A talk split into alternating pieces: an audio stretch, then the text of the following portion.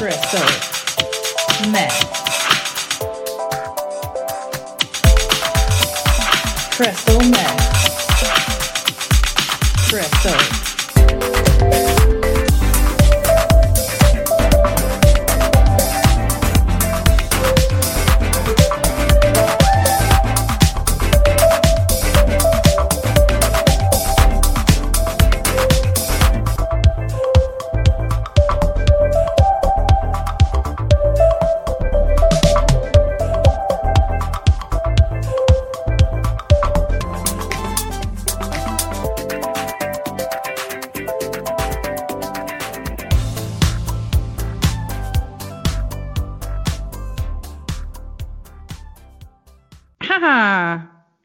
Insincere laugh. Like I don't know why I started that way, but hey, witch cackle. I can't cackle like a witch. It's just disrespectful to witches, quite frankly. I um, exclusively cackle like a witch, as I'm sure you'd both agree my laugh basically is a cackle. I do sometimes have a bit of an evil laugh, I think. But do you ever do you ever laugh so much that you can't actually make a sound? Like it's more like a sound. no, that sounds terrifying. Yeah, that happens to me. Like I've laughed so much, right, to the point where I thought I was gonna die because I couldn't breathe. That's how bad it got. Have you ever done that? No, I've, Yeah. never, I've never experienced that horrible turmoil. I mean, it's fun, but both terrifying at the same time. Especially when I've had like um a lot of scuffed cookies and Eh, the slightest little thing would just set me off, and then I just wouldn't be able to stop. And I'm like, I can't actually stop laughing now. This is really bad. Like tiny little things, like I know this isn't really to do with witches, unless witches are turning things into tiny things. But like there was like a what, at Christmas, and I was really high, and there was a, eh, a little toy like ambulance thing, and it was being driven about David's like. It was being controlled around David's bedroom floor, and I thought it was the funniest thing I'd ever seen. It a little siren and everything. I mean, Now that that's the witch could cackle. be a form of witchcraft. Really, witchcraft is communing with nature. Ergo, Well, you were communing with nature, so technically you were practicing witchcraft. Yeah, I don't know why I I'm just not- stuck an ergo randomly in the middle of that Ergo. sentence where it doesn't go. Would you rather be a witch or a vampire? Well, I'm. Oh. I, what? I said, would you rather be a witch or a vampire? I've been Uh, thinking I'd about that a rather be a lot since last week. really? Yeah, Depends. I think I like I like the immortality of vampirism, but then I also like the magic of witches. So That's exactly what I was going to say. I think like if you could be a witch who was immortal, which is obviously in like some sort of witch mythology, if you could like become one with nature to the point that you were lived forever, then witch. But I'd probably mm. still pick vampire because really I just want to live forever. Yeah, but you can only live at night. Oh, not all vampires just live at night, I suppose. Yeah, I could be Blade. Or like I'd make a really good Blade. like you could wander around with an umbrella. Um, just True. as long as you block out the sun, the sun sort of light's not touching you. But then some vampires, you, as soon as daylight hits, you're basically unconscious. So men can be witches as well. I suppose their name is warlocks. But Ooh, that's what I'm going to talk about. Oh, brilliant, right. Well, I what do. I was going to talk about is sort of where did it start? Where, I'm, I'm, I'm exclusively, I'm talking about um, England and the UK, sort of, well, England basically, and Scotland, I suppose. But how did it come to the point where it ended up like persecuting witches? Like, where did it come from? Which I find really interesting because obviously there was witches before Christ. There was well, obviously, but there, there was witches before Christianity. Yeah. But it was mostly Christianity that started the persecution of witches. So I was going to look at, I found an article in English Heritage, which was about a journey, and it's called A Journey into Witchcraft Beliefs. And it's saying, like, where does the sort of, where did witches come from, basically? And there was a woman called Diane Purkiss, and she re- was writing about this. And she said, if you look at the pre-Christian world, to the burial mounds of the English landscape, where and and sort of pagan, sort of pre, very like just about before the Christian times, like pagans were converted to Christianity in England, they saw like sort of old burial mounds as like the underworld and where the fae the fae lived, like the fairies and fae folk, hobgoblins and stuff like that. Whereas when they started converting to Christianity, that they then turned into sort of demons, like they do. They always turn like nice things like into demonic things and bad things. Yeah, I think most of the nice from. characters Yeah. we've looked at like end Yeah. up being described as evil by the church. So they're not a Christian invention, obviously, but they're something that Christians took from pagans that was sort of benevolent, not evil for per se, but then turned it into something satanic. There's a story in Homer's Odyssey, which was at 800 BC and in Greek times, and she was called Circe or Circe, I think Circe, and she turned men into animals. Hmm. But she was, I think she was like related to one of the Titans in Greek mythology, or one of the gods anyway, and she's described as a witch. Plutarch refers to witchcraft in his treatise on superstition, and he likes said, yeah, and he said that illicit magic featured heavily in Roman law statutes, and some of which were passed down to the Christian world eventually, because that's where sort of like a lot of the Christian rules or whatever or myths came from was from Roman transitioning from Roman paganism to like Roman Catholic. You see what I mean? Yeah. They've said that many of the early laws were laws against sorcery, so not quite witchcraft, but uh, against sorcery, which could be beneficial and also required special tools and word. Um, archaeologists found hundreds of ancient Greek curse tablets, which the Greeks called katares, which were curses that bind tight, and they appear to have invented them with a great number focusing on sporting competitions or legal contests. And the inscribed tablets were left in graves, wells, or fountains where the dead could better work their magic. So that was the type of witchcraft, which was, or magic or sorcery back in the ancient times.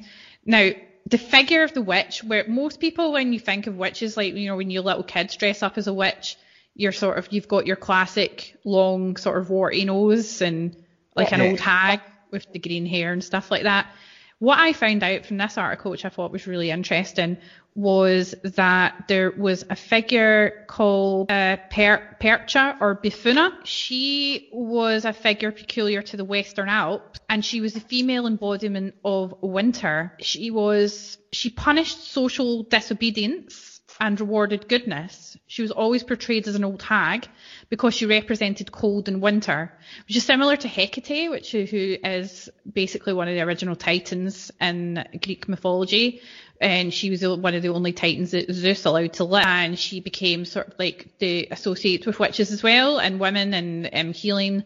And she was also like free, depicted as free women, free figures, and and she one of which was an old hag, which represented the same as this woman, Befana. And it in this article it says it didn't take long for intellectuals to note her resemblance to the witches with whom they were familiar with classical literature, like the classic witch. I mean, there's a picture of her here, and she does look. She's got a pointy nose, and she looks like an old hag, but she's actually a nice woman, and she punishes people for being basically bad.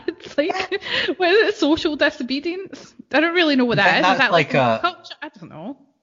like interesting because yeah, like when you think of the witch as an old hag, it's a negative thing. But I suppose Mm-hmm. back before the patriarchy took over, Yeah. um, like the The wise women. most revered people were like older women because they were the wisest. So I suppose being an old woman would be a positive thing, whereas now it's like But- if you're not a man or someone there to pleasure a man, then you're a monster. Maybe, yeah. but then men were considered witches as well. So they, um, so because they were, she said in this article that the witches they don't necessarily have to be female, and she said that they don't necessarily have to have a hat and a broomstick, but she does have to be married, lopsided, and she has to be like dead, hard, and fertile, and she has to hate. The dead hate the living, which the witches hates as they do. There is no particular moment when this popular idea is formulated. So that's when it started turning into sort of like negative, like witches that for some reason, but nobody really knows when that exactly turned to like yeah, she's a nice woman to to, go from like yeah. you go to her to, for healing to like you go to Hmm. her for healing, but also she hates the living. Like, well, why why she want to heal people then? Like, And then they said that why did it sort of like when did witchcraft come to mean to early Christians in Britain? And they've said that that's when they mentioned like the old burial mounds that used to be there, still there. And it says that like back in the early Christian days, like girls in the village would whisper rumors about them, and because they don't actually know why they were there, they're not historians. They didn't have the power of the internet, so they just came up with stories of their own, which was mixed with the, the sort of idea that it was where the elves lived. But then they sort of started making up stories about how it's like magical and that if you go to certain places at midnight on All Hallows Eve, you can see the dead rise and ride along the road to the market cross. Uh, they can't pass the cross and they stop there. So they said it was unlucky to see them, but if you catch the eye of one of the riders, you might be able to win supernatural powers of healing and prophecy that will make your fortune. So these were just like, you know, teenage girls that were just like making up stories like, you know, you would at sleepovers and stuff. Yeah. Except back then they would just be hanging about old burial mounds and making up stories like that, saying, oh well, if you, you might see a, a hot guy on a horse and he'll grant you powers of magic and stuff. when the vicar in the village hears that kind of thing, or the local sort of religious minister, priest, then they would then say, well, you can't say that because they're from pagan times or whatever, they'll be condemned to hell. And that the, they'll switch it around and make it a bad thing. You know what I mean? Like they'll take, take something that's awesome, like, oh, they'll give you magical powers and stuff. And then say, well, actually, they're demons and they're wreathed in flames and their saddles are made from red hot iron. And if you get any powers from the rider, it's the power of hell and devils, not elves. And now you're evil as well because you've got Yeah. that. Yeah. God. Yeah, so that's sort of where it all started, with that kind of thing. But also tends to be like people think. I don't know whether people think that it was uh like the Spanish Inquisition or the Catholics that persecuted witches more, but it was actually Protestants that were the worst. They were the baddies. They were the ones that killed more witches than the Catholics. Catholics just believed witches were just a superstitious matter. They didn't see. They were more concentrating on heresy and punishing heresy, so they would burn people at the stake for heresy rather than witchcraft, whereas Protestants tended to hang women. They didn't burn them at the stake. I They suppose as well, them. like Catholics, like quite a lot of the beatified female saints that are like really ancient would technically have been witches because they were like the Hmm. wise women that you went for Yeah. healing to. So Yeah, it is weird, isn't it, that they sort of revere saints and like the Virgin Mary have magical powers and various different saints, like well, whatever saints we can we think of? I don't really know. Maybe you're more of an expert than me. No, Joan of Arc was a witch as well. Yeah. Yeah, well, Joan of Arc yeah, was a it was witch. the was- English that burnt her as a Yeah. witch, just to make a point. But I Saint a heresy thing. um, she claimed Bridget spoke to her. was like Brig, the like Celtic goddess. So technically, like witches in Ireland would have had Brig in their homes Yeah. as like a kind of representation of the female divine, like the three witches Mm-hmm. that you're talking about that are all the one being. And then as time went on in the Catholic Church, like beatified her and made her a saint. Yeah, Like, that. try to make up their mind, basically. And then It's she like goes, she goes on to talk about how familiars came came about, like the uh, the concept of familiars. Yeah. which are a persistent image today, what people think of with witches, especially black cats, which is a shame because that's one of the reasons that superstition still plays in people's minds. A consequence of that is that a lot of black cats tend to get ignored and, or they don't get adopted because they're seen as superstitious or evil and that. That's why my friend Nicola, who was who I interviewed, you know, that lives in Melbourne, she specifically went and adopted a black cat, and it's so sweet. My wee cat was black. Me Oh, Luna was cat. Yeah, she was black. Yeah, she's Where did you get Luna? Uh, I rescued her actually. See, She was there you go. Old, and she was so skinny, and she was like, she went through some sort of abuse. Yeah, because people don't like black cats. She's They think good. they're witches or familiars. And I'd say that you're a nice witch. Yes, for adopting the black cat. She was your cat. familiar. And you called her Luna, which is associated with the moon and Hecate and very witchy name Yeah. to give cat. She picked So- me. I didn't pick her. Well, there you are. Well, hmm.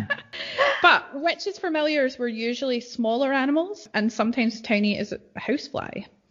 And the witch fed the familiar, and in return, it might grudgingly act out her commands. It was, in fact, a kind of fairy known as the brown ear hob, which we spoke about in an earlier podcast. So again, it sort of goes back to pagan times where the fae or the fairies, particularly in, in England and Scotland, mythology, that these animals were actually like fairies or goblins. So if you fed them, gave them cream or something like that or offerings, then they would reward you in turn and they could be put to work or ruin the work of other like farms or householders. And they can all the familiars are also related to Norse mythology, um, called Phi Phi oh Fylgja or Fetch. So I'm trying to make fetch happen. well, listen to this. Fetch happened back in the Norse times. Cool. So a, a fetch was a person's double, which can also shape shift to animal form. It's associated Oh. with a person's luck or fortune. And to the learned in the 17th century, however, the familiar was just simply a devil. I mean, they've got no imagination, these people. They're mentioned in the 1566 Chelmsford witchcraft trial, trial, where the familiar in question resembles a human being. The idea that you can separate out part of yourself, which I thought was weird, a part that may look exactly like you and send it to work on your will in the bodies of others, is central to the idea of witchcraft. I mean, I'd love to be able to do that. You know, back Yeah, when I was be working in the office, if I could just, you know, turn myself into two people and send my double or my familiar to work, and then I can just chill at home. Fucking Amazing. brilliant. That should be fucking amazing. Yeah, wouldn't it? You could just go about your day and have, have great fun times, like good old fashioned fun. And so it says here, whenever their, where, whatever their origin, familiars come from the popular underworld idea of tales. And in places in England, you can almost feel it beneath the soil, the weight of the past. Also, what she goes on to say is the witch's mark, which I thought initially was the mark that people would look for to identify a witch, but it's not. It's basically what people would do to try and defend themselves from witches. And Oh. One of which is they would etch on the side of their house a big spiral circle, like a series of circles, a bit like when you cut down a tree and you see all the, the rings. Yeah. Looks a bit like that. And the reason that they said that that would work is that it would confuse the witch and she would be lost in sort of the vor- vortex of the rings. Couldn't escape. That totally makes sense. I like the idea that you would like go out in the morning and rather than having like pigeons or whatever about, there'd just be a whole bunch of really intelligent women standing at your house going like, ooh, like shoe witches. Another one of the rules was uh, if you suspected that one of your neighbours is a witch, don't ever let her have the last word in a conversation. Bec- What? and anything she says must be thrown back at her before it infects you. And That don't, sounds like women manipulation again. yeah. Keep Yeah. them- tell them Go to shut up. woman. Yeah, shut up. and don't let her give you anything, especially anything connected with food, and it's extra, especially food itself. Don't ever let her cross your uh, across your threshold. And also the witch marks on your house, they marked ancient boundary spells. One of the most common was an interwoven initial M for the Virgin Mary, which still persists apparently long after Catholicism was forbidden, and another in the spiral, which the Roman entity would get lost. So that's another thing that they Is used to do not- back then. Is that not still using magic? So they're against magic. Oh, I think, magic yeah. So they should be burnt as well then. I magic. suppose. Hypocritical, all of it. Well, the, the the Salem witch trials is really interesting because I looked into the Witchfinder General guy. Turns out he was a big fucking fraud and he had no authority or whatever. He just took upon himself to scam people into giving him money in order to basically prove that someone they had a grudge against was a witch. And a lot of his ideas, he's the one that came up with the idea of pricking women with needles to find the devil's mark because his logic was, well, the devil protects his minions, so um, if you prick them, they won't hurt, they won't feel pain because he'll protect them. Um, but a lot of the times, um, the reason why he was a fucking charlatan is because he would have like retractable knives and retractable pins, so it looked like it was going inside the witch, but the woman, but it wasn't. and that's how he just fooled people and he believed in that pish. I don't actually think a lot of the women who were persecuted by him um, and he killed up to, I think he was responsible for up to 600 women men being killed as witches because it was basically, I think, the, the people who who got him in. I think it started off as like, you know, oh, I fucking hate Margaret over there. She's a fucking wi- witch or bitch or whatever. She like looked at me the wrong way or she, I just don't like her. Um, and then this guy comes along and and he's like, well, I can prove that she is a witch. And you're like, I know she isn't, but yeah, sound, here's some money. he just went on. Yep. And a lot of people think that King James VI of Scotland and King James I of England was, he was obsessed with witches, but actually it was um, at the end of the Elizabethan reign that ha- was responsible for the death of most witches. It was pre King James VI, um, particularly in Scotland as well, which we'll go on to later. Um, but he he was like scared of being killed in like a violent way, and he wrote a book called Daemonologie, and he he professed that himself was like an expert, and a lot of the Witchfinder generals bullshit that influenced the people who ended up moving to America, and then they took his sort of methods of discovering witches and stuff, and then applied that to the Salem women and men. Made it so much worse. and, like, yeah. Wow. A lot of lovely things over history, isn't there? Yeah. Uh, nice. Yeah. Uh, I found a picture here of Matthew, Matthew Hopkins, who that was the name of the Witchfinder General arsehole.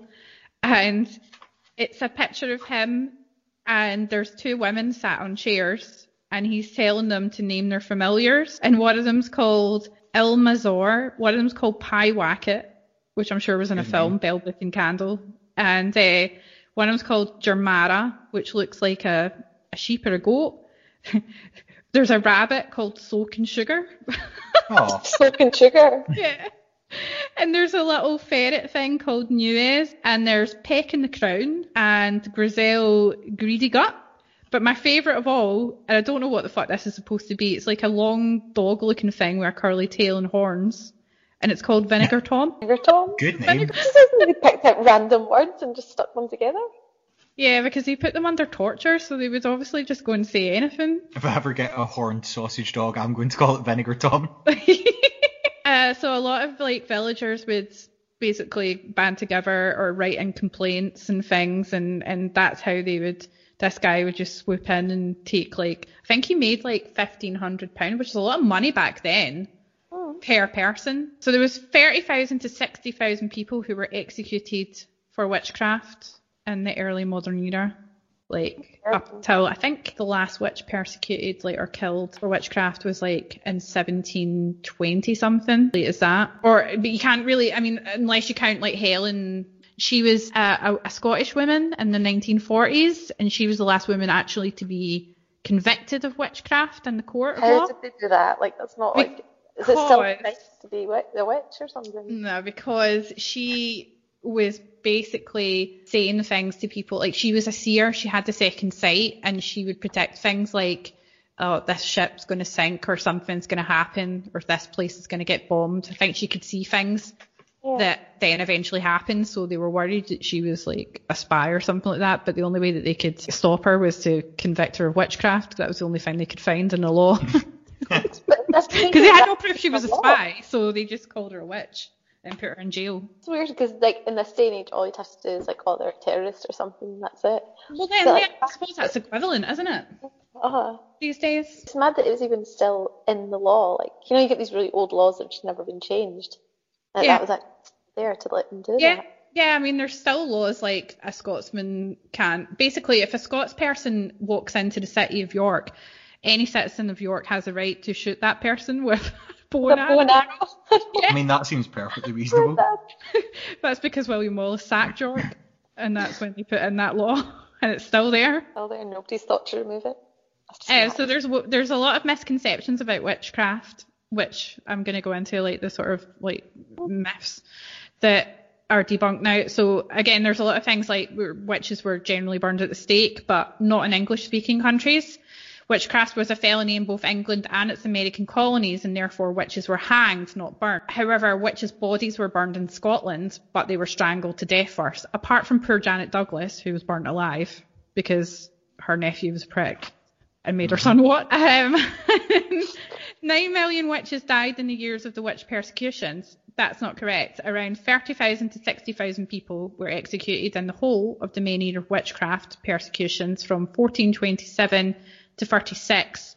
Witch hunts in Savoy in the Western Arms to the execution of Anna Göldi in the Swiss canton. Oh, 1782. So I was wrong. It was actually later. That's quite, that's crazy to me. 1782, she was executed for being a witch. I would have thought that they would have been a bit more enlightened. Yeah. Well, Anyway, people aren't Uh, enlightened today, so that's fine. the number three was once accused, a witch had no chance of proving her innocence. So I thought that like that no witch would be able to survive being accused, but it says only 25% of those tried across the period in England were found guilty and executed. I think in Scotland it's a bit different because we're like they were staunch Protestants, so they probably Yeah. killed a lot more witches as a result of that. And millions of innocent people were rounded up on suspicion of witchcraft. The total number of people tried for witchcraft in England throughout the period of persecution was no more than 2,000. Most judges and jurymen were highly sceptical about the existence of magical powers, seeing the whole thing as a huge contract by fraudsters, such as that arsehole, the Witchfinder General. Many others knew that old women could be persecuted by their neighbours for no reason other than they weren't very attractive. You're ugly, burn the witch. and then it goes on about this, the Spanish Inquisition and the Catholic Church instigated the witch trials, but they didn't. The Roman Catholic, Lutheran, Calvinist, and Anglican churches, they all persecuted witches to some degree. Eastern Christian or Orthodox churches carried out almost no witch hunting, so you're talking about like Russia. In England, Scotland, Scandinavia, and Geneva, witch trials were carried out by Protestant states. Fucking proddy bastards. Orange bastards. Oh my god.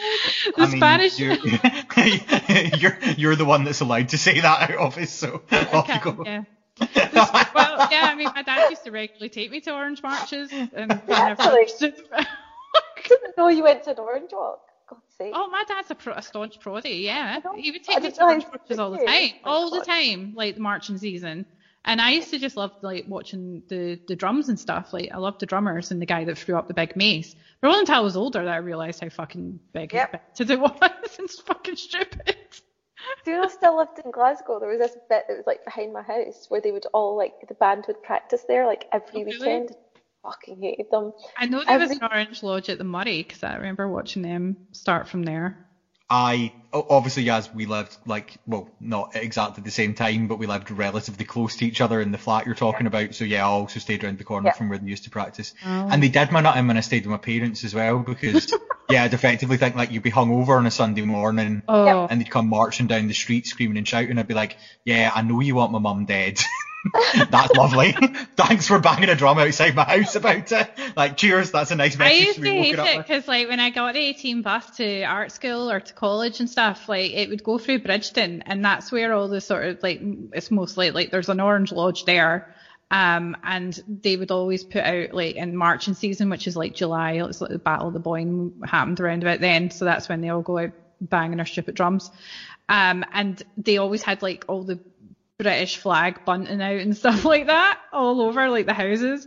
And then I would it would slow me right down because they would march obviously through the street of Bridgeton and the bus would would couldn't get past them. I had to slow down and I would be late to college or art school and I'd be like, for fuck's sake, just get out my road. Leave me. It's ridiculous. Why I like that we've hard? gone off on a massive tangent about how much we don't like orange walks. I think they should There's no place for it. I know. I don't understand how they're still allowed. Like they're disgustingly racist and No, I find it really weird. Like, I think if I grouped a bunch of whatever the hell I am together, like, I feel like whenever I read about witchcraft, I'm like, I'm a witch, so Catholic witches together, and then, yeah, no offense, yes, because I wouldn't actually do this, but we went down the street banging big drums and going, we hate Muslims, kill them all. Well, Here's a song about a legendary folk hero that killed a Muslim. I'd get arrested, quite rightly, because that's insane. So, but for some reason it's okay for fat fucks and orange sashes to wander down the street. and sing about how much they hate Catholics and how Yeah, they like a deranged lunatic that Generally long polices the throne of a country. I remember watching they would carry big banners and stuff, and there was one where it was, and it really captured my imagination. There was like one of a woman who was burnt, burning. She was tied to a stake and she was burnt. And I was like, what is this? Is this some sort of Protestant martyr? I don't get it. But then she could have been because then Queen Mary did, like a lot of Protestants did get burnt at the stake, I suppose, for being Protestants and not Catholic. Anyway, That's the weird thing. If you're the woman on the Protestant flag, write in and let us know.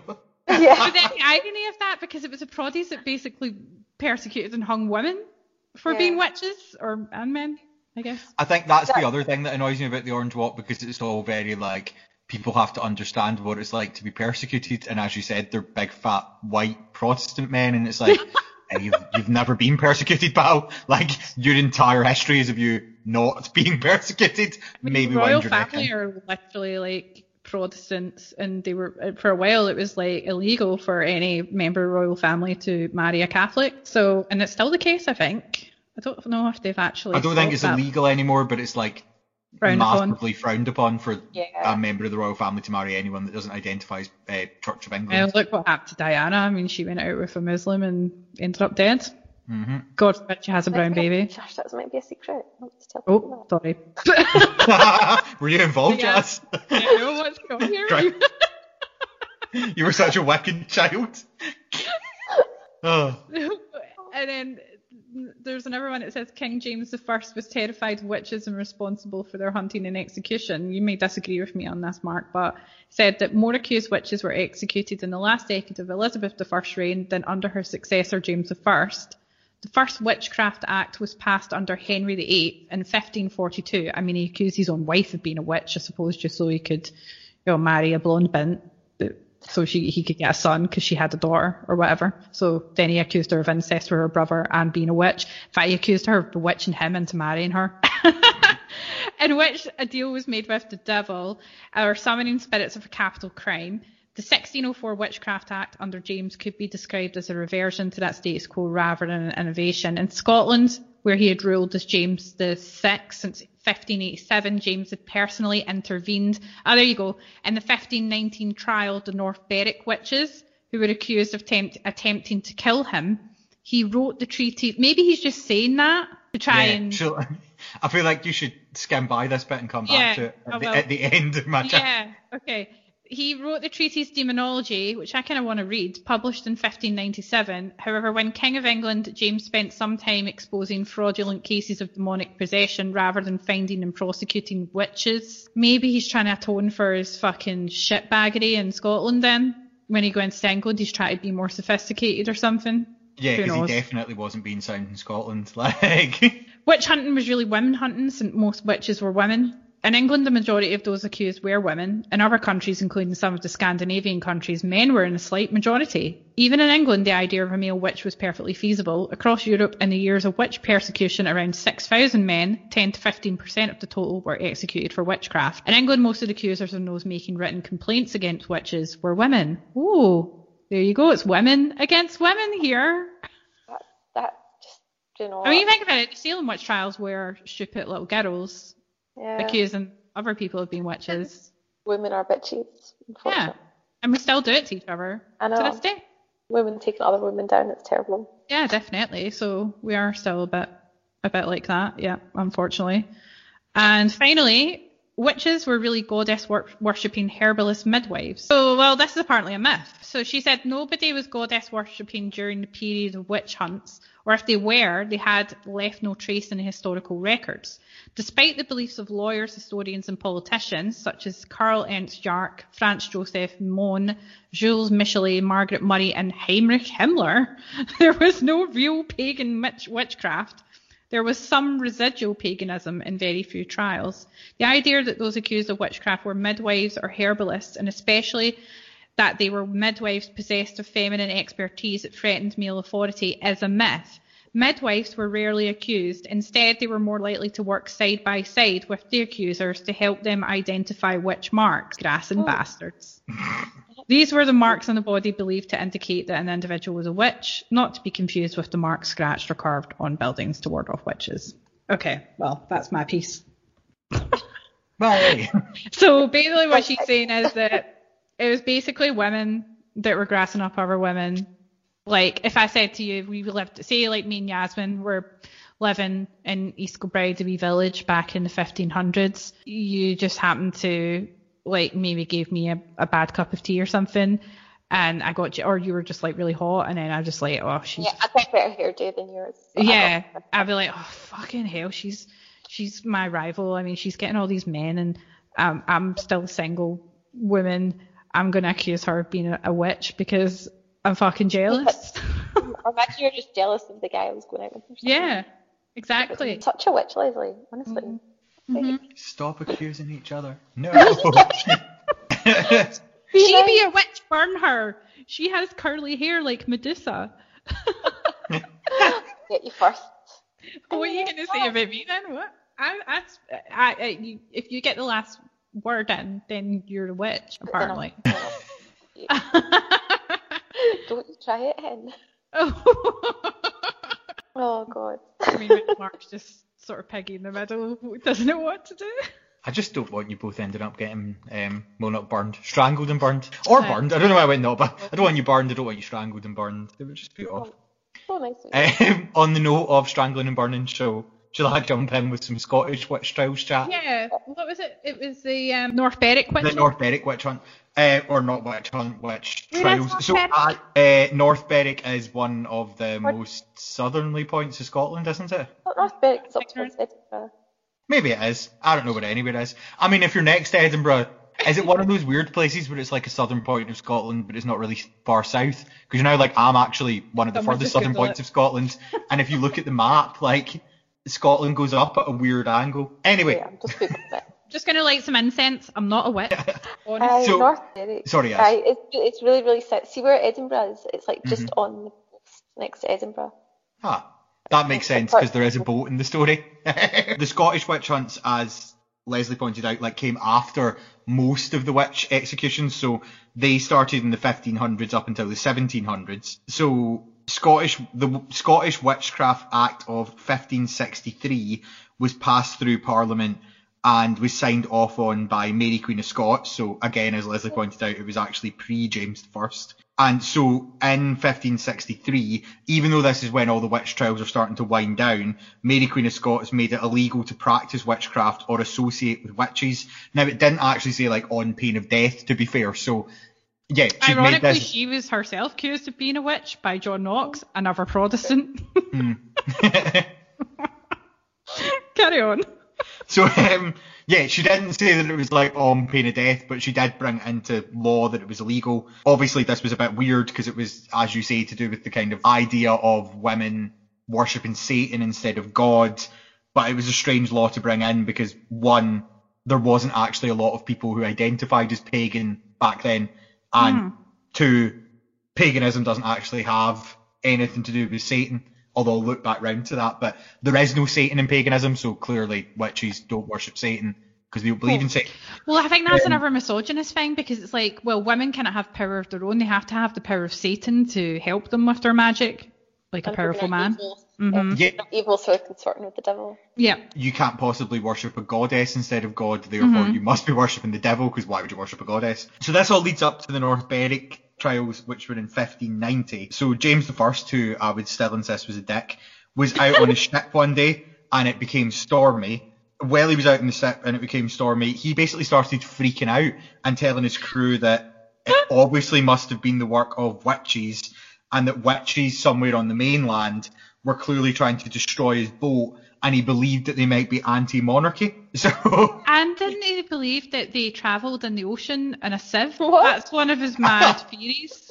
The witches travelled on a in a sieve over the ocean, so he probably thought there was a woman on a sieve coming to get him. I mean, that would make a lot of sense. So they docked in North Berwick because that was basically where they were next to, and James was like, well, clearly the witches are here. Now, Leslie's quite right. Technically, James didn't encourage anyone to execute the witches, but he did say that due to the law that it was illegal to practice witchcraft or associate with witches, and especially because the women of North Berwick were clearly trying to murder him, and so were clearly anti-monarchy, they did have to be rounded up. So the trial took place over several weeks.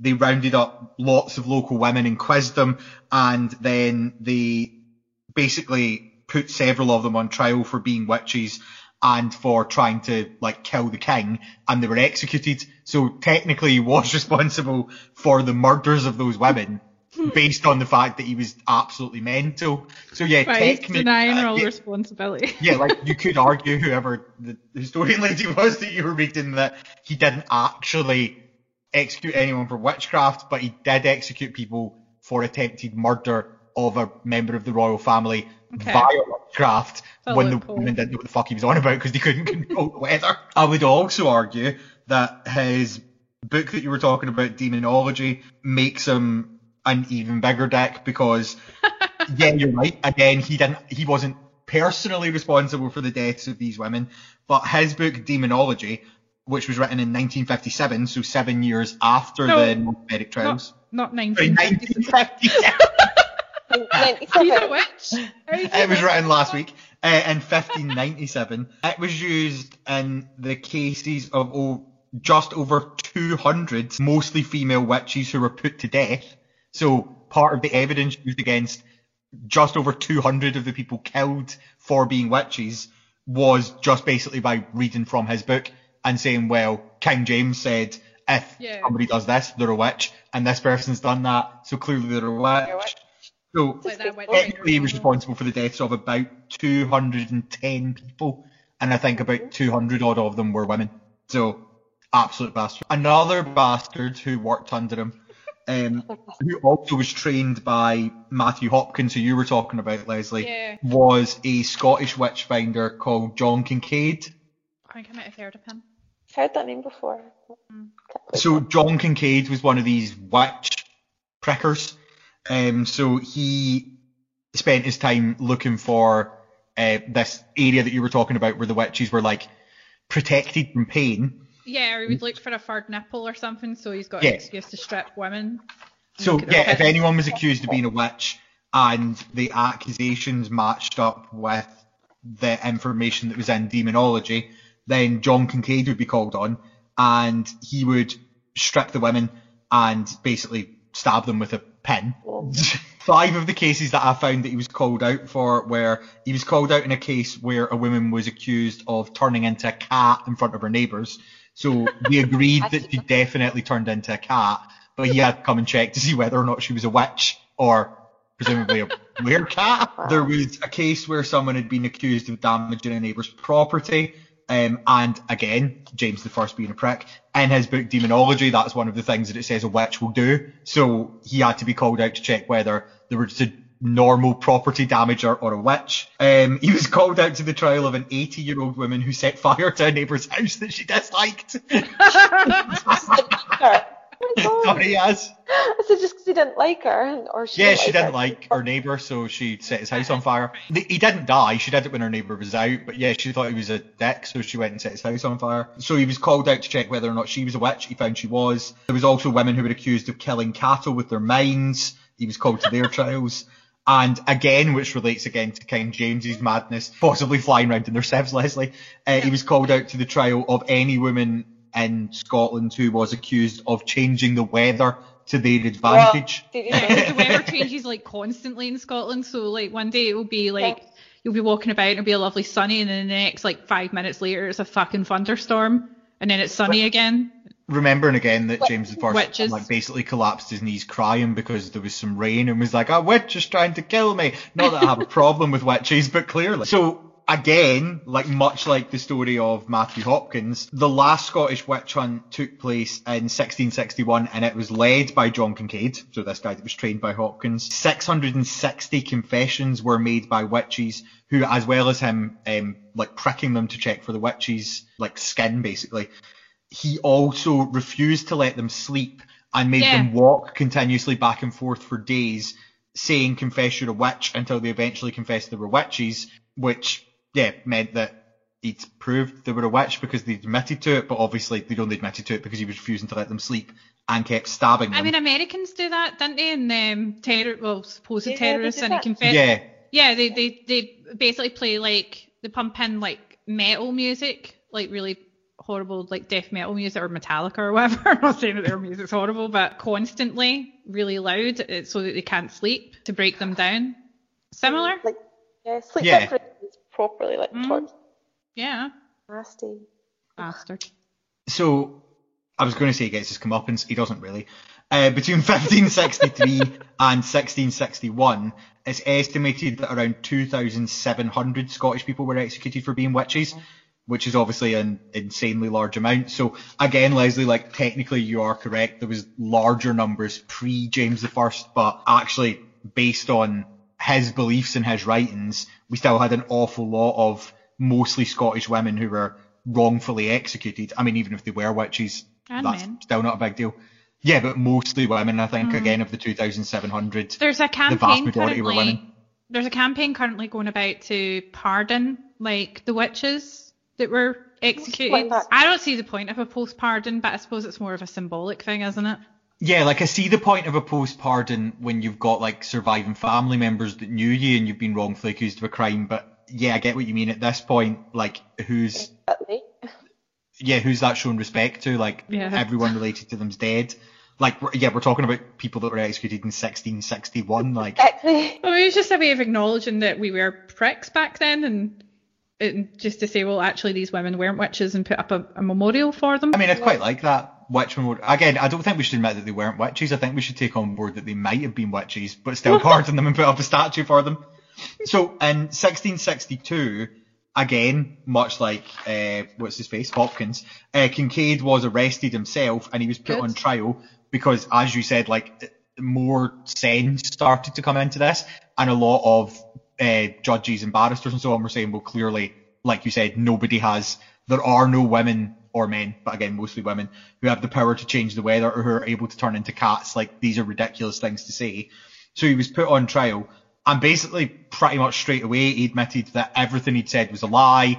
That he learned the like easy to Who's that? retract pin trick. It's my Is that Kincaid? it's Kincaid coming to get Oh me. my god! Um, Come to get you. so You've got a cat on your lap. He's going to accuse you of turning into a cat. Yes, uh, the ghost of Kincaid. No, it's too late now. So sorry, sorry, sorry. Right, so he's Too admitted. late. Too late. Uh, he's admitted that he was talking absolute rubbish, that he was using the same device that had like the sliding pin in it, that basically had no evidence of any of the 2,700 people. Oh no, hold on, he's not 2,700, he's 660. But that's still an insanely large number. I had absolutely no evidence at all that any of these 660 people were witches, practiced witchcraft, had ever done anything wrong in their entire lives. But pretty much nothing happened, which is why I said he didn't really get his comeuppance. Uh, again, because he was a rich white Protestant. He was kind of just given a slap on the wrists and told, you know, probably don't falsely trick people into killing people. Stop being a dick. And he was like, ah, sorry lads, and then went home. Oh my god. Exactly how it happened.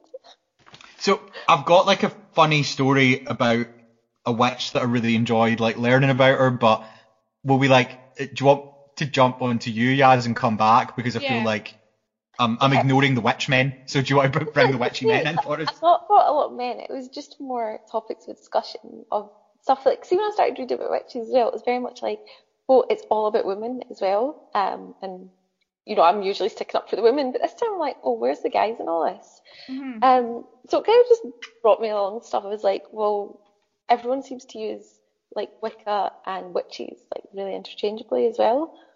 Um, and I was sort of just started reading about Wicca, which like to me in my head they've always been the same thing. I've never really known the difference. Obviously, Wicca is a religion, but you can practice witchcraft without being part of that religion. I think Wicca's not really. I think the, the classic witchcraft persecution we- we're talking about is them Yeah. accusing them of selling their souls to the devil or fraternizing or fornicating with the devil in order to harm other people. Whereas Wiccan is more a pagan thing. Yeah, yeah. So like that's what I found really interesting is that Mhm. as today is there's still people that are Wiccans, and but people call them witches, but it's just like that's not the same thing at all. And I've always just was the same thing, which is probably really ignorant. But yeah, then that led me to the whole witches, warlocks, wizards, sorcerers. Like, what's the difference? Like completely. And so the more I read, the more sexist I think it is as well. To be honest. so it's just, and it does come back to this women are evil, and it's just, I feel like every topic we ever touch comes out as women are evil somehow. It's ridiculous. But yes, you've got witches, wizards, sorcerers, enchanters, magicians, mages, and warlocks. All You okay? fall under the exact same character, uh, under the exact same category. So I was just basically reading into like the difference between them all. Witches are women who to have evil and magic powers, practice sorcery. Um, a woman is self-belief. Woman has a self-belief that she's a witch, and there's its definition that anyone who practices witchcraft is called a witch, irrespective of what sex you are. However, a male would get called a warlock. So, like I said, people that were getting burned alive for witches, to witch for warlock, it's fine in that sense, they're evil, even though they're using magic, they're evil. But then if you look at a wizard, because a wizard is a man supposed to have magic powers, word wi- wizard has had. So, like with wizards, it's, you can either be like a good wizard or a bad wizard, but in general, they're not seen as evil people. They're just playing with magic. And Well, I was that's what got to me. Like, Merlin. You know, Merlin's the most famous wizard. exactly. and and he trained or helped young Arthur become the king, but he also trains in the mythology of it his sort of Arthur's half sister, who's apparently a fairy as well, and she he taught her the the dark arts. Why the fuck would he do that? So, I don't understand. is like a witch for some reason has to be. Morgan Le Fay. like that. Yeah, that's right. But Morgan is, is a witch, but Mhm. I don't get the difference between their two magic because a wizard is always seen as being someone good that's helping people. Like you don't really get bad wizards either. Well, Yeah, don't- and like is witchcraft by definition not like using nature to influence things in a positive or negative way? So how Mhm. how is that different from Merlin Well, using natural products to influence things in a positive or negative way? That, Like surely that's exactly the same thing. yeah, but then that's where it sort of led me into the Wicca thing, was where with Wiccans you're it's all stuff that's in touch with nature and stuff like that, but it does go into magic as well. So you can be practicing magic as a Wiccan, but you're not a witch, and you can be doing witchcraft as a witch, but you're not a Mm, Wiccan. I don't And I'm know. I like- think it, I, I'm like you. I think it's one and the same. I, yeah, but they're Yeah, because surely as well, could you not practice witchcraft as a Wiccan if you're could, but you could practice witchcraft without being a Wiccan, because Wiccans draw on the energy of nature and the energy of the Lord and what do they call it, the Lord and Lady. So they don't have like Wiccans don't have like like a pope or a priest or anything like that, but so they don't have like this one person that they follow, but they do draw on like spiritual beliefs and like like the spirits almost. And I'm like, is that not freaking witchcraft? Pretty like, much. it's not the same thing. Um, yeah, but there's a lot of people online that are very, very like adamant these are two different things and they're nothing to do with each other. And I'm like, There's "No." um there's a Yeah. Wiccan temple and the vaults in Edinburgh that Oh, I've been to. That- yeah. I- that's so cool. Like, Yeah. I've not been to it, but So yeah. they've got a stone circle where they perform rituals and stuff, and they, and you can have Wiccan weddings there and stuff. do you step in the circle? I did, yeah. Does anything happen to you? Um, well, me and Gary basically disrespected it because we went into the witches' circle and we started saying "Kumbaya, my lord, Kumbaya, my witch" and stuff. Nothing happened. Oh man. Tell, tell today. But again, nothing would happen because they don't believe in like. no, but they evil said if you went deities, into the, if you if you went inside the stone circle, You'd get some scratched. bad, yeah, you would get scratched said- or something like that. That's what they This is said. It. Yeah, they said that people come out at like big scratch marks on them. But like what was really creepy was the room next door is like Oh. ages when there was like the fire in Edinburgh. like, I felt something weird in there. yeah, that was creepy as fuck. Did It you was- find it was very oppressive and you felt like, yeah, it felt like there was bad stuff in there. It was basically that back was when bad. fires in. Edinburgh and a lot of homeless people, a lot of people went down into the vaults underground to like hide from the fire, but they like bicked themselves into rooms thinking, oh, that'll protect them from fire. But instead, basically, the fire Baked them it actually, yeah, it actually like a big oven. baked them, and it was absolutely horrific. And they said that the firemen basically found all these bodies as just melted But. Yeah. But I remember, like, Ugh. I don't know if they did this for you, but they split us up between like the girls and one. Yeah, when we went down there, basically they split the girls on one side, the boys on one side, and they said that basically because of the way people had died in there and how awful it was, that there were still evil spirits there, and those spirits didn't like feeling any sort of affection between people because it would make them really angry. Um, but they also put the lights off completely. While we yeah, I were in there. remember that. terrifying. It was so creepy. And then yeah, we went into the room with the with the Wiccans, and I was just I'm not standing in the circle. It's way too scary, and I don't think I scare easily either. See, I like to just test things, like maybe like foolishly, because the other part of that room there was a bit, or maybe it was the other side of the vaults, because there's two sides. And mm-hmm. one of the ones we went into, he said there's a corner over there, and there's a spirit of a woman, and she doesn't like other women. Oh, so if you go into that corner, she will hurt you or push you or something. I immediately went into the corner to Did you test. No. Oh my god. I'm confused by the people getting scratched in the stone circle because if it was like a Wiccan casting circle, then the point of the circle is like to keep evil spirits out. So surely, if Yeah. you're in the circle, you're not going to be hurt in any way because it's the only place that evil spirits wouldn't be able to enter on the entire Maybe trip. if you're evil, really- yeah, because it was quite a small circle in the middle of the room. Yeah. It wasn't like the Mhm. whole room. It was just like a wee bit for maybe two people to stand in. yeah. Yeah. But yeah, That's that's right. Yeah. about Wiccans is like I thought Wiccans were meant to be all like good and kind of at one with nature, but like I don't know, nobody runs around nowadays going, "Oh, that person's a witch," but lots of people will say that they're part of the Wiccan Wiccan like religion. yeah, I know a few people that are like Wiccan. I would say that maybe not so much over here, but like I said in the last podcast at the end, there are certain people, probably in fundamentalist Christians in the United States and maybe in Africa and stuff, that genuinely believe that witches are real. Well, in North Africa, they definitely believe yeah. Yeah. and curse each other and stuff, and it's just Yeah, and they burn oh. people or they do horrific Yeah. things to children, accusing them of being witches. It's just awful.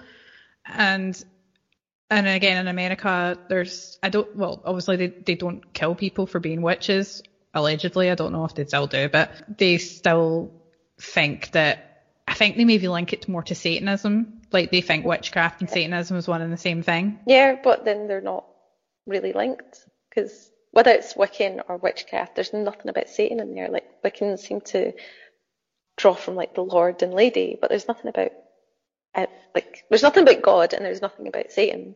The only thing that like I'm going to kind of touch on at the end of my favorite witch story, but that kind of links to this is the Lord or whatever he's called in the different Yeah. versions of it always seems to have like either a crown made out of branches, but the front of it's made to look like deer antlers, or else he literally has deer antlers. So there's like some people, like some um, theologians that think that that's kind of where the crossover comes because although the Lord's not as important as the lady anyway, but that kind of idea that like basically God's boyfriend has horns on his hat, therefore it's a man with horns, therefore you're worshipping Satan. Oh, is that where the Satan thing? Well, yeah, yeah, the goat. I mean, figure. possibly like that might be where the correlation comes in. And there's a green man, the old green man, who's like supposed to be one of the most ancient sort of like witch symbols of Yeah. nature. loads of Yeah, and he's like obviously instead of bones he has branches, and instead of skin he has leaves. But quite often Yeah. he's depicted with the branches coming up out the top of his sort of leafy face. so Yeah, again, it's almost like he's got leaves. horns. Yeah, and also what's interesting about the Green Man is that he's you can find loads of little um, stone images of the Green Man in churches in Scotland, Yeah. um, sort of pre-Protestant days, like Melrose, uh, not Melrose Abbey, the Yeah. famous one, Rosslyn Chapel. I, I really recommend that anyone go there. It's fascinating. There's Really so is. many green men in that chapel. It's amazing. It's such a pretty little chapel. Oh, it's gorgeous. It's really, really nice. And there's But loads. then, do you think that's maybe because so there's the whole thing about like El Asherah? So, like for well, the sort of earliest writings of like monotheistic gods, sometimes God's referred to as El, but theologians that have kind of researched old translations have found that very, very early translations, God's actually referred to as El Asherah. Hmm, and not there's like that. Middle Eastern oh, gods that yeah. are. Sorry, In yes. Arabic, like Elisha in, in Arabic would mean the ten. Ooh, oh, that's I wonder what interesting. that means. Um, also- that's interesting as well because obviously there's the bits in like the in Genesis where God, who would have been El, who they think would have been El Asherah, refers to we. So that's weird that it's the ten. Well, But then the also- other thing is if you like split El Asherah into El and Asherah, the like Middle Eastern sort of version of Gaia is Asherah, and El was like her consort, so like the Middle Eastern version of the Green Man. So they think that, and that would make sense as well if putting it together means like the ten. So there's this kind of theory that actually Christianity or Judaism or whatever it was that was like your sort of pre-Judean Judaism, like first ever monotheistic ideas started in the Middle East, but really it was actually a writing about like a group of gods and they might have been led by like Asherah, who's like this version of Gaia. So it would still have been like Mother Earth nature worship. And then she had this consort El, but then he would have been like the horned god anyway. So, It could also so be, like, effectively that would mean that like Mhm. Christianity is Satanism. Well, I was thinking, are, are there any? I don't. Sorry, yes, but are there any sort of mentions of witchcraft in the Quran or the Bible? There's lots of mentions of magic, but not witches. See, that's interesting. That interests me because there's not. I don't think. Well, I found one thing. I don't know if Mark, if you can verify this, but it's called the. She was called the Witch of Endor. Apparently, she's in the Bible. Like where the Ewoks live. No, I that's what I was confused. 'cause I was like, Endor? Endor, I've heard of that before. And then that's right, it's where the Ewoks live. but it says in the old, she's known from the Old Testament. She's called the Witch of Endor, and she's known also as biblical medium of Endor. And according to legend, she was a medium who apparently summoned prophet Samuel's spirit. Um, as the story goes, King Saul went to the Witch of Endor for answers about how to defeat the Philistines. The witch then summoned the ghost of the prophet Samuel, who didn't tell him how to defeat the Philistines, but prophesied that he would be defeated and join his three sons in the afterlife. Saul, who is wounded the next day in the battle, kills himself out of fear, and while the witch didn't technically make Saul kill himself, she certainly was an accessory. Well, not really. I mean, he killed himself. No, surely Yeah. again, like she's a good character in that story because she's allowing them to commune with like another prophet. So Yeah. Yeah. So I think she's more like a sorcerer or something. I don't think people Uh, use the word witch back But then. you don't, yeah. It's But there's people that can do magic and magicians. So, yeah, because witch would also be like because there's quite a lot of that with like we've discussed before that the Quran hasn't been or at least hasn't been massively altered. It's like Yeah. pretty much unaltered, and the Bible isn't. And I think every time the Bible's translated, it's a bit slapdash. Like depending on what translation you look at, it can be completely different. So I think Yaz is right that probably she would have been described as like a wise woman or a sorceress, Yeah. and then somebody's translated When it as witch. it, Jesus would be a witch then, wouldn't he? Because he's performing all these like weird tricks, like turning water into wine and bringing people back from the dead. That's necromancy. Technically, yeah, like if you're using witch as a catch-all term for someone that has like supernatural powers, then yeah, I think the difference would be that whoever's translating it is choosing who they're wanting to call a witch and who they're not wanting Yeah. to call a witch. yeah. Yeah. So that kind of like basically the stuff I was reading is like, are you a witch? Are you a wizard? Are you a sorcerer? And it's all these things where they would have came under sorcerer because it's usually like a powerful member of a family or someone that's sort of really well respected but does magic. And you're right, the, like the Bible and the Quran, everything's filled with it. It's like all of Moses' stories are all magicians and like people turning like uh, a stick into a snake and the burning bush. It's all magic, but nobody ever says the word witch because No. it's just. I think that's much more of a modern term to Yeah, say that I- you're evil again. But Yeah, I think it is all to do. It's all basically the Protestants' fault. let's just blame them for Yeah. everything. It is, it's their fault. They're the ones that started it with the whole Satanism and witches. They're the ones that termed the coin, like the term witch, and defined it, the definition of a classic sort of witch consorting with the devil, dancing naked, li- mm-hmm. living deliciously, as Black Phillip would say in the movie The Witch. Oh, Black Phillip. Oh, Black Phillip. He's hot. Yeah, again, it's weird because I feel like yeah, if you trace it back, like it's kind of Protestantism pushing this idea of the witch and mistranslating things deliberately as witch and being They like, don't well, like women. if you're communing if you're communing and using power then you're evil but like you know protestantism broke off from catholicism. Catholicism broke off from judaism and judaism has its roots in this worship of what i'm now going to imagine from your translation yaz is like a pantheon of i'm guessing 10 gods led by asherah who's like the spirit of the earth and el who's like the natural horned god being so effectively Protestants like a branch off of a branch off of a branch off of what they themselves consider to be witchcraft. The only thing I'd say about that Elisha, like obviously I don't know if that's even what the word originally was, but there's like the actual word for God is like Eleh. So I don't know if El actually came from Eleh because that's that's actually what God or the God would be. Like But Allah then- is basically Eleh. That's where that word is. Hmm. El Asherah would be like a what? Like maybe about. In fact, I think I wrote it down. I was going to just guess a random number there. Or Yeah, they think it can be traced back like about seven to nine thousand years. So Well, it's There's also the word Elish. So I don't know if it's just been switched around. And Elish is basically like God's, like the shade under God's throne also Ooh. comes from that as well. So it might come from that. You don't know.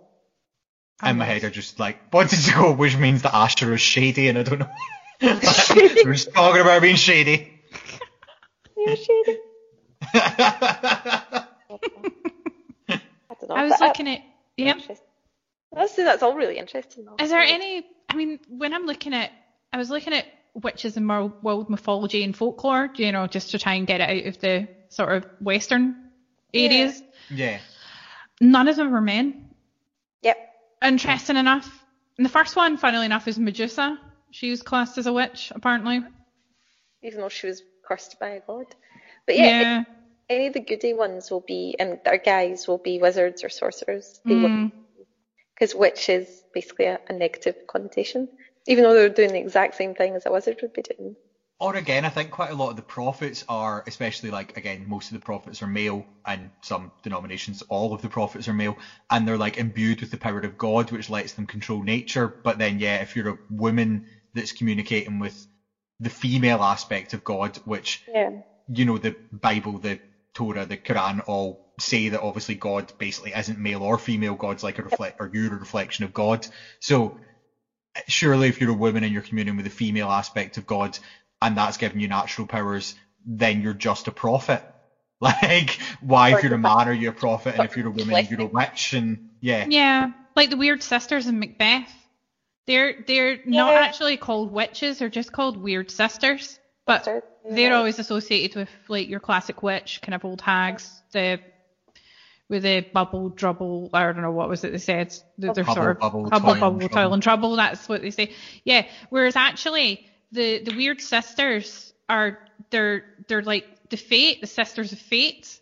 Mm. So that's where the word weird means in that context. And they basically just act as agents of destruction and cor- like basically to send Macbeth into a spiral of corruption and paranoia and to send all of Scotland to war just to take one man out of power. But they're not really witches. I think maybe they're just like sort of prophets, like you're saying. yeah, Or just good yeah. Like people. they're not doing anything bad. They're given the ability to tell you what has happened, what is happening, and what's yet to come. So that's not them doing anything evil. And again, if it was like a male, like Christian, Muslim, Jewish figure in history, and they were given the ability by God to tell you what's to come, then they'd be a prophet. They wouldn't be an Yeah. evil hagman. Like- ah, hagman. I found a witch in Russian folklore because I was wondering about Russian witches because they didn't kill any witches apparently, they didn't prosecute anyone as a witch. And maybe this is why, because they have a figure called Baba Yaga. I love Baba oh. Yaga. Have you heard of her? No. Yeah, I'm a massive Baba Yaga fan. Oh, when I was a wee kid, I had a Baba Yaga figure. Did you? Are you Yeah. kidding? I'll see if I can like maybe get my parents to find it somewhere. It might still be in the house. Like Oh, I that's actually love her. Yeah, so she is uh she's quite fierce looking. So she's got iron teeth, she's got bony legs, uh, because she's got a ferocious appetite, but she's thin as a skeleton. Lucky bitch. And, uh, and um, in Russia, that means Baba Yaga Kostyanaya Noga, which means like she's thin as a skeleton, basically. Her nose is so long that it rattles against the ceiling of her hut when she snores, stretched out in all directions upon her ancient brick oven. She is not a conventional witch. She doesn't wear a hat, and she's never been seen on a broomstick. She travels perched in a large mortar with her knees almost touching her chin and pushes herself across the forest floor with a pestle, like a big pestle and mortar. Whenever she appears on the scene, a wild wind begins to blow. The trees around creak and groan, and leaves whirl through the air, shrieking and wailing. A host of spirits often accompanying her on her way. She's somewhat a secretive lady. In spite of the din she makes, she sweeps away all the traces of herself with a broom made of silver birch, and she can also fly through the air in the same manner. So then maybe that's where the idea of witches on brooms came from. Because they Cool, don't yeah. talk about witches on brooms back in the Witchfinder General days. They talk about Oh. witches travelling on a sieve, but not on a broom. That comes from Baba Yaga. That was But it doesn't say she does anything bad or anything. She's just like, chilling. I don't really know what she does. She seems a bit like the other one I mentioned, the at the very start of the podcast, the the Al- Alps witch, who was Yeah. associated with her and stuff like that, and she looked like an old hag. Baba Yaga is basically the same. Oh my god, you need to show me that pitch, um, statue of Baba Yaga if you still got it. I How did, how did you get into mum if Barnet it's somewhere. when you were a kid? Say that again. Sorry. How did you come to like be a fan of Baba Yaga, Mark, I've, when you were young? like literally for as long as I can remember, I've always been a massive fan of mythology. I used to collect like mythological like statues and like books about mythology from like literally before I can remember. Like all my life, I've had stuff like that. I just love myths. So cool. shall I tell you about uh, my favourite witch that I found? Yeah, let's round it off with that. Cool. So I was looking into so basically this witch Isabel Gowdie came up because or sorry that's not even is it Goldie I think she pronounces she pronounces when I was chatting to her. Uh, uh, Isabel Goldie uh, and the reason that I found out about her is when I was reading about what happened to John Kincaid and about his trial I read that it's also notable because three days after his trial Isabel uh, Gowdie made her confession. So obviously reading that I was like and she is. So I started looking into her. She's great. In 1662, John Kincaid's trial took place. Roughly at the same time, new guidelines were made uh, based on the fact that 2,700 people had been executed for no reason, and these new guidelines were brought into place. So the laws were changed. The Act of 1563, the Witchcraft Act was revoked, and they looked into like more sane laws um, on treating people, even if they were nature worshippers, to say, well, actually, you're allowed to do that. And it was three days after this all occurred that Isabel Goldie, as, I, as I've noted to myself here, started to get in about it by telling everyone about it herself now that she had some witchy freedom. So basically, three days after this happened, Isabel went to her town hall and she confessed to being a witch. This was all documented. Why she decided to confess to being a witch then, like, I have no idea. She wasn't put under any pressure to do it. Nobody had accused her of being a witch. She genuinely just turned up at her town hall and was like, alright, bitches, I'm a witch. Um, so she was asked questions about being a witch. She said that she was in a 13 uh, person coven. Everyone in her coven was also a woman. She said that she wasn't a, like hadn't been a practicing witch herself, but one of her friends, who was who's called Janet, and this is important, right? So her Right. pal Janet had introduced her to the coven. So she said she'd been a practicing witch now for a while. They said, all right, well, what happens in this coven? And she said, well, Janet introduced me to a being that I can only describe as the devil. When Janet introduced me to him, uh, he showed me his book, basically her and the devil got talking about his book that he was letting her have a look through. She said, sorry, I really enjoyed this bit. So they said, oh, what did you talk about? And she said, like, she became the devil's favourite. She called him devil and he liked to call her Janet, which Oh, is the name of her nice. pal. so his nickname for her was the name of his pa- her pal that he already knew. Um, Maybe he's just like Papa Lazarou and he just calls everyone Janet, regardless of what they're called. I like that was my theory. Either he calls all of all thirteen members Janet, or I thought maybe like Isabel and Janet just look alike, and this devil, who again isn't really the devil, she just that's the name she gave to him. But I was like, maybe he was just drunk and she looks like Janet, and he was like, Janet, come and talk to me about my book Yeah. again, and she was like, okay. Strange. Like Sorry, Scottish Yaz. men call everyone Bob or Jim. I can't hear what you're saying. Like, I, I know you're talking, Yaz, but it's like a tiny wee noise. No, I wasn't saying anything. Okay, well then I Okay, can hear that's your voice and I'm terrified. I heard it's it. Janet. Hi, Hi Janet slash Isabel. Hi, Janet. Um, so they asked her like, basically, you didn't know his name. How did you know he was the devil? And she said, well, he was tall, he was hairy, he had a dark complexion, and he had dark hair, and he was always wearing nice shoes, unless he was a deer.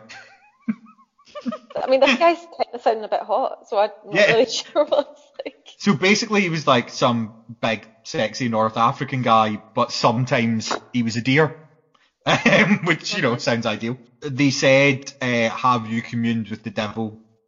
And she said, "Yes." Uh, she, I was going to again. I- I've put in quotes here in my notes. She said, "Yes, I banged the devil." Don't imagine she did say that. think I might be misquoting her there. But anyway, she said, "Yeah, I banged the devil." She said, "He, he had the nicest, longest penis I've ever seen." what the fuck? And then she said, some Join the company. people might not like it because his penis is scaly, but when he comes, it's like a mountain spring. Very refreshing. Weird. I really want to go and see her stand up. Like, she seems great. Sucking on the devil's teeth. So they said, can you tell us anything else about like when you were communing with this being you call the devil? And she said, yeah, uh, he took me, which goes back to what you were saying earlier, Leslie. He took me to one of the mounds. Uh, we entered one of the mounds and there was an underground kingdom. It was full of beings that looked like elves. Uh, They made arrows and he and I helped them make the arrows, which sounds like a fun date. So he could just be one of the fairy people. Yeah. Because they did say that when you went down and you visited on the fairyland, that it was all this like lovely spring fields and magical and like a, one big fun tea party. And that's basically, in fact, literally goes on to that. So Yeah. they said, what sort of other things did you do with them? She said, sometimes we, he turned us both into hares. Uh, once he turned us both into crows and we flew together. She said when she was unwell, he healed her. And she said that also when they were down there, the, the elves would have tea parties. And once he took her to a very special tea party, he introduced her to a woman that he called his queen. Um, and she said that basically she looked like she was kind of part of the plants and stuff round about her. So she thought she was a fairy. Uh, she called her the queen of the fairies and the queen of the fairies let her and him stay for dinner and they had a, a very nice time. Lovely. I want to join this coven. Yeah, it sounds great. But what I thought was really interesting about Crazy. it, Well, yes. They not just think she was a bit crazy. She could. I mean, nowadays people would think she was loopy. I wouldn't. I think she's talking perfect sense. Um, but the interesting thing is that there are records throughout Britain, mostly in Scotland, of several other women who have made at points in her confession word for word identical confessions to her that were recorded as well. Uh, including a woman on Bute who made pretty much word for word the exact same confession three weeks before Isabel did. with all the same stuff. So they met, not necessarily, she didn't use the words devil, but she said she'd joined the coven, she'd been introduced to this man, he was tall and dark and sexy and hairy, uh, he had the power to turn into a deer, that he'd taken her into a hill and she'd met these elves and he talked about his queen. So, so basically I think he's real. it's the moral of this story. I want to join this club.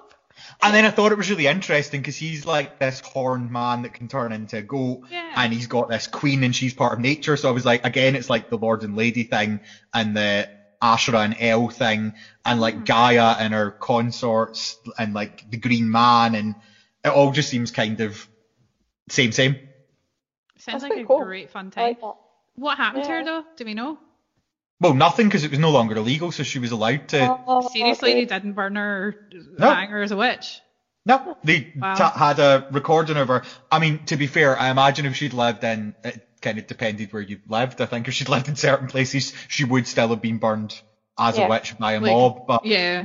neither Oh. her or actual Janet were harmed. They were just That's left to it because your the laws had changed, and if you wanted to bang You're a witch. You can be magical man, you were allowed to bang some I mean, I suppose maybe, maybe she wouldn't have like maybe he didn't tell her his name, but like maybe the only word she could think of for him would be like the devil because that's basically all she'd known about. Devil's really good. Yeah, devil has the best penis apparently. I also found it really interesting, other than the fact that like other people had given really similar stories, that was obviously all round about the same time.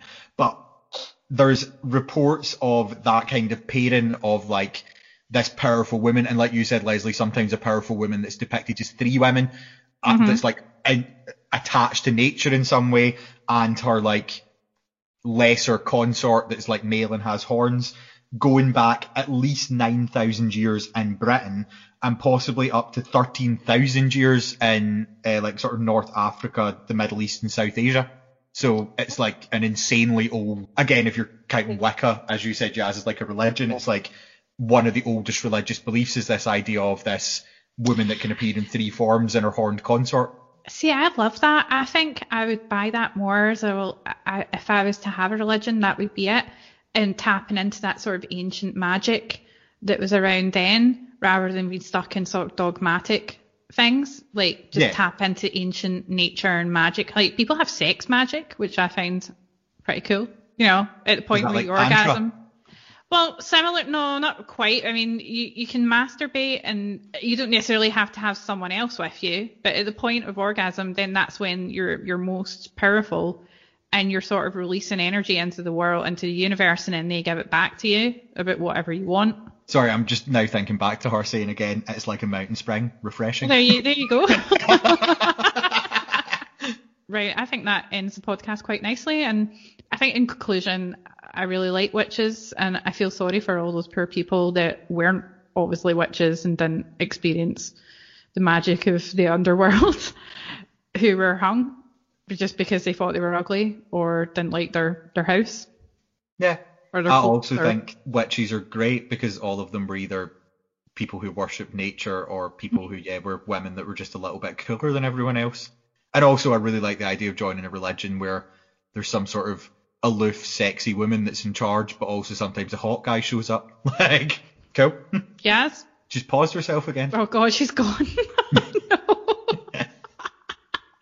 yes. It's Kincaid, he's got her. Right, Kincaid's gone. Bye! Yeah. Well, I guess that means it's your turn to pick a number, Leslie. Oh, to shit, pick right, one well, because what- she's what- paused herself. What are the numbers again? What ones have we chosen already? I can't. We've chosen, so since we've updated the list, we've only chosen Witches and Jurassic Park Genetic Engineering Madness. Oh, So we've got 12 still to do. Uh, how about number eight? Famous exorcisms. Brilliant. That Way. sounds good. Famous exorcisms. I'm very skeptical about exorcists, but although I did have an experience, weird experiences watching the film The Exorcist, but I don't know whether that was just psychological or genuinely supernatural. I have no idea. Or if I somehow made something happen with my brain. Fuck it, we'll talk about it next week. Yes. And Yasmin, I don't know what's happened. She seems to have been petrified in some weird way. Someone's put a magic spell on her. Maybe the uh, consort of the Queen of the Earth is uh, coming whisked her away for a, a fun time of turning into crows. A fun tea party. Yeah. Oh, I want to turn into a crow and fly about. Sounds great. I think I'd rather, of the options of what you can turn you into, I think I quite like the idea of turning into hare.